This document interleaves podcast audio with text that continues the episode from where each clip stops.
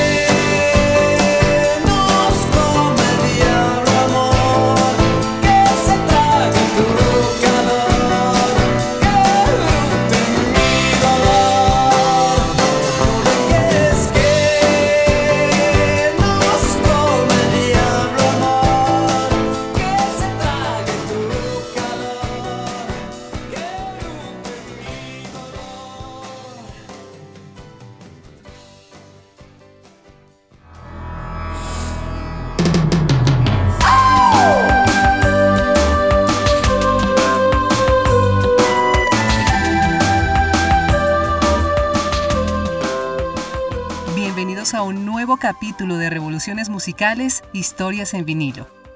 Nuestros invitados son considerados la banda de rock más importante de México, formada en 1986, con escasos cuatro álbumes en su discografía, pero millones de discos vendidos en todo el mundo. Ellos son Caifanes.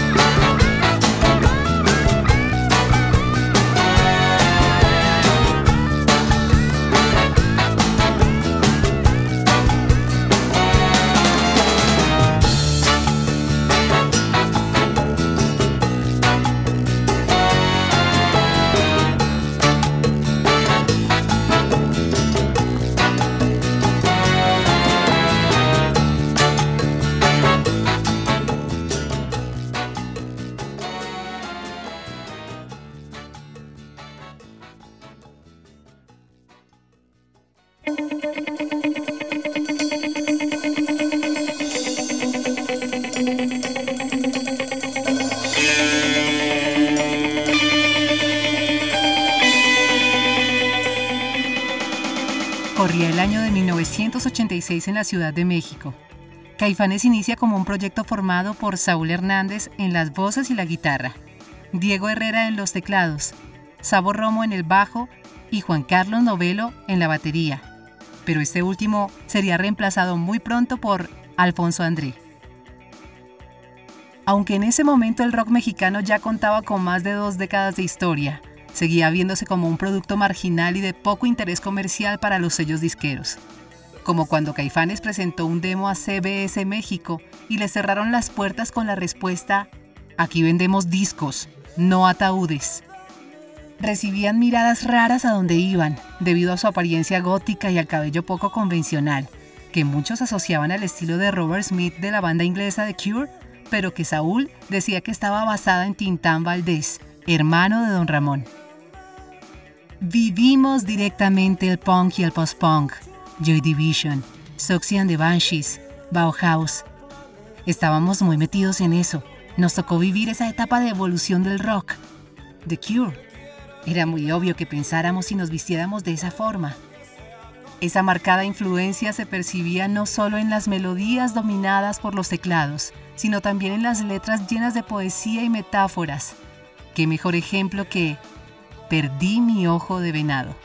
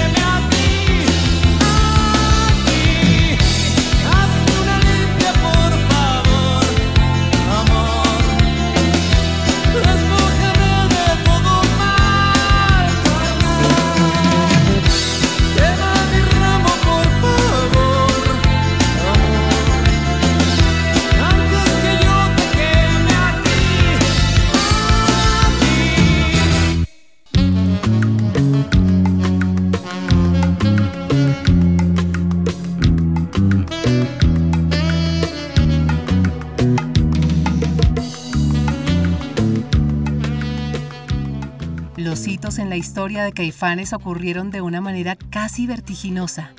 Grabaron su primer álbum con el sello RCA Ariola en 1988, que llevaba por título el mismo nombre de la banda, y que contó con la colaboración de Gustavo Cerati en una de las canciones. A finales del mismo año graban dos EPs, siendo el más importante el segundo, La Negra Tomasa. Saúl Hernández siempre se ha sentido orgulloso de su origen de barrio y de la cultura tradicional mexicana que lleva en la sangre. Fue por eso que decidieron grabar esta versión original del cubano Guillermo Rodríguez. Lo que más nos gustaba era abrir los conciertos con la negra Tomasa, porque estaba el pelo, el look, todo de negro y la gente se esperaba algo más serio y no una cumbia. Rompías cualquier esquema y ya esperaban lo que fuera del grupo. Aunque en su momento recibieron fuertes críticas por salirse del molde de rockeros, La Negra Tomasa fue todo un éxito, abriéndoles las puertas en muchos países de habla hispana. Vendieron más de 600.000 copias del EP.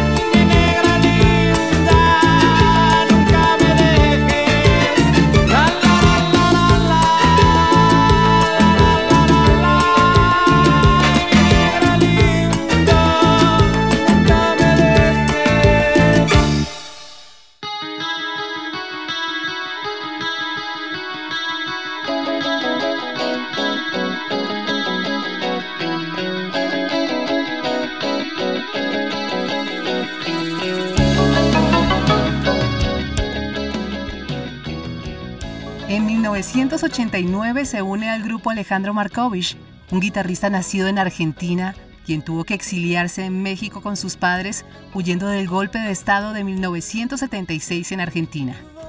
Caifanes, ahora como quinteto, graban su segundo álbum en 1990, El Diablito, que contó con la participación de Gustavo Santaolalla. Tenían una gran presión encima luego del éxito de La Negra Tomasa, hasta el punto que la disquera les pidió un álbum que continuara con el mismo estilo. Si bien la prosa de Saúl sería cada vez más profunda, e incluso más oscura, las raíces musicales seguirían presentes.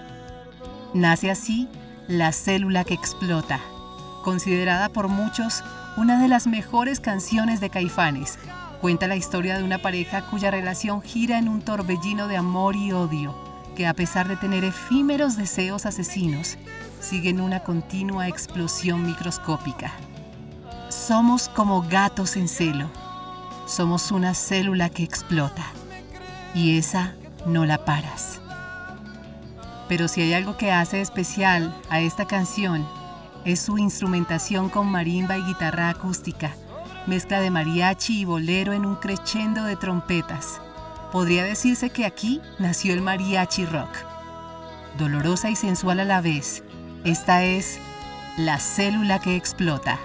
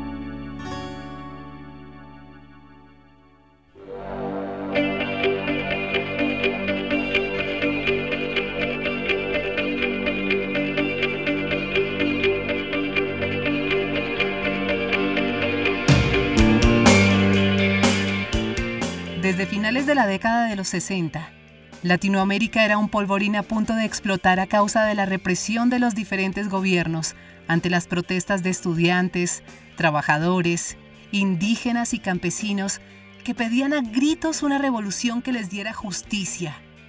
México no fue ajeno a estos movimientos. Uno de los capítulos más oscuros en la historia mexicana ocurrió el 2 de octubre de 1968, cuando una fuerte represión militar y policíaca acabó con la vida de cientos de estudiantes en la llamada masacre de Tatlelolco. A la memoria de todas estas víctimas, esta es antes de que nos olviden.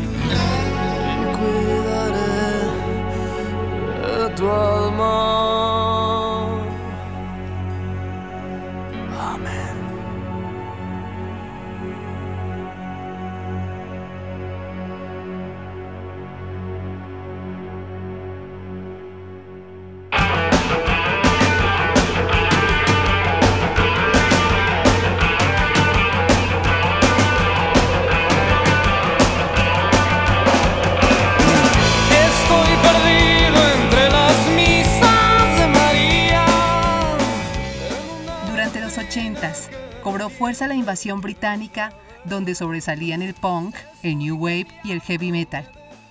Su influencia se reflejó en los países de habla hispana con el llamado rock en tu idioma. Artistas como Hombres G, Toreros Muertos, Soda Stereo y Miguel Mateos lograban una difusión internacional nunca antes vista. En México, los principales exponentes fueron bandas como Caifanes, Maldita Vecindad o El Tri.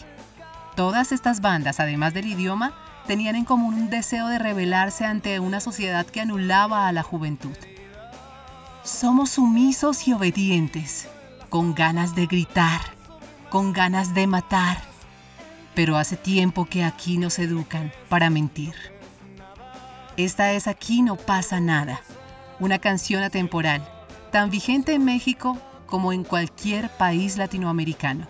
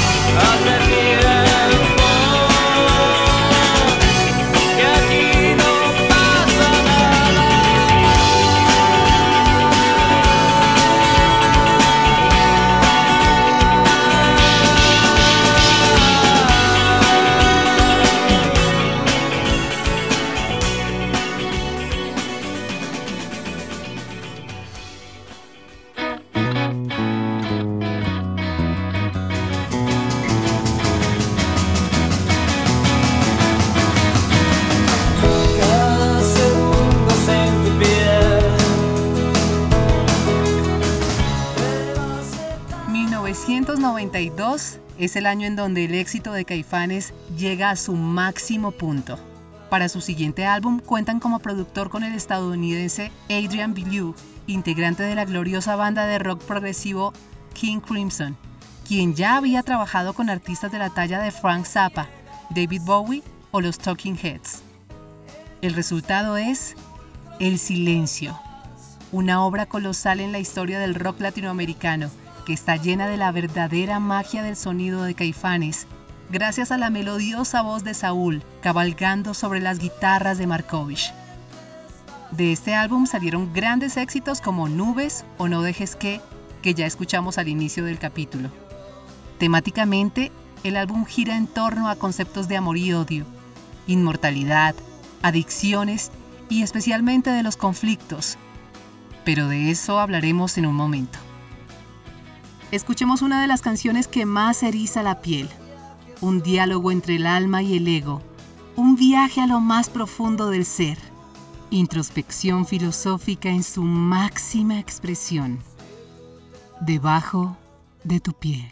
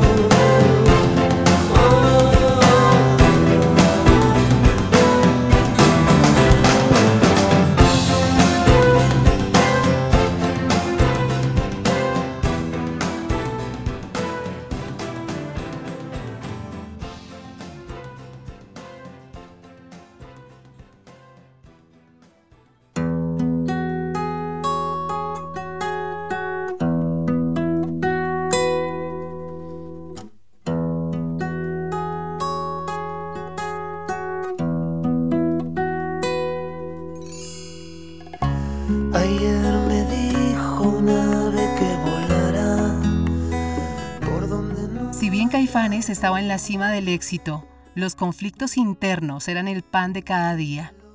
Los roces se daban principalmente entre Saúl Hernández y Alejandro Markovich por diferencias creativas y administrativas.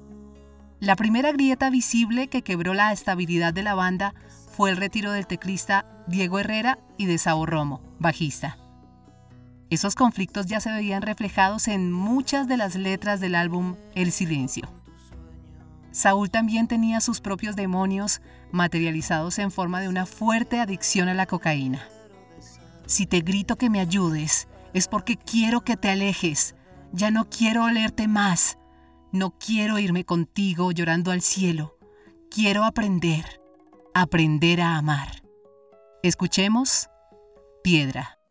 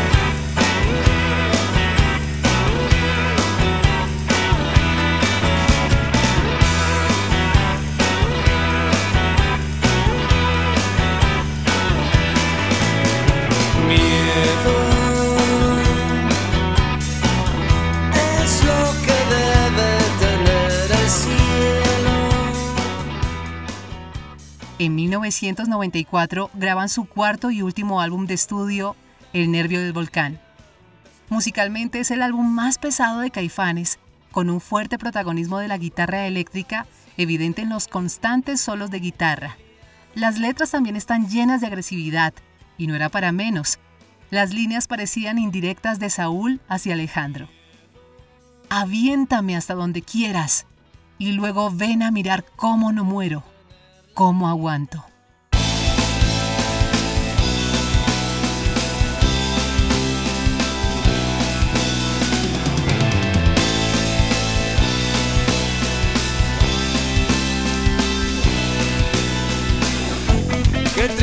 said.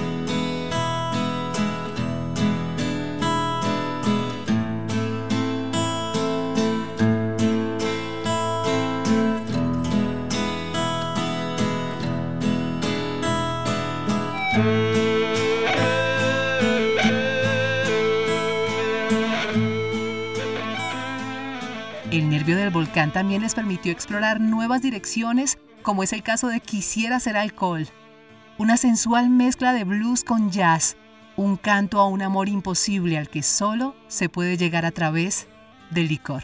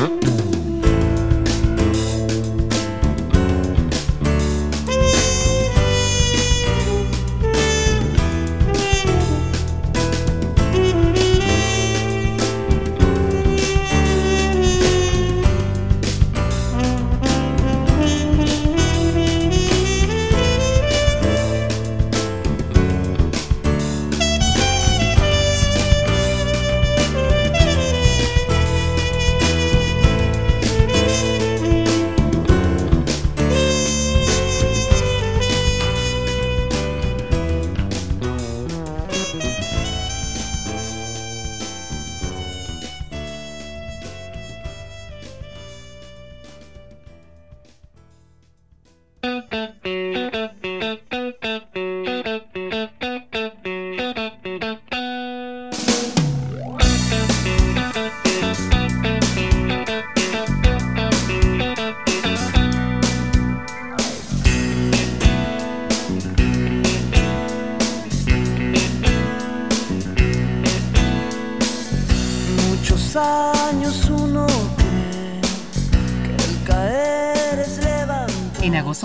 1995 se produce el que sería el último concierto de Caifanes con Alejandro Markovich en la guitarra.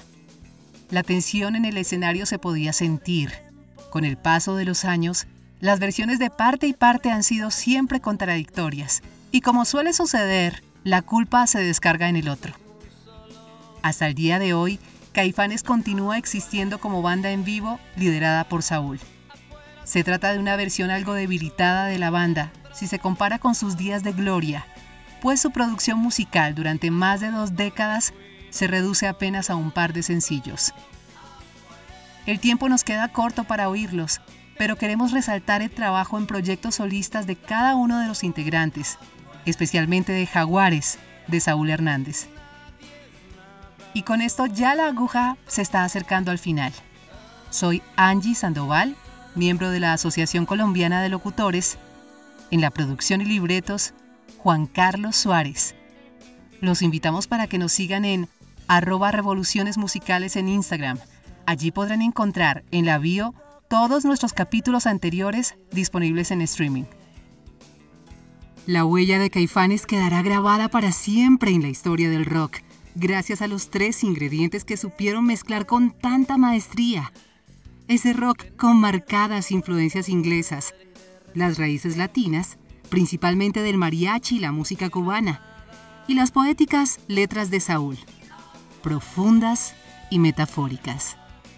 Un abrazo para todos. Hasta morir.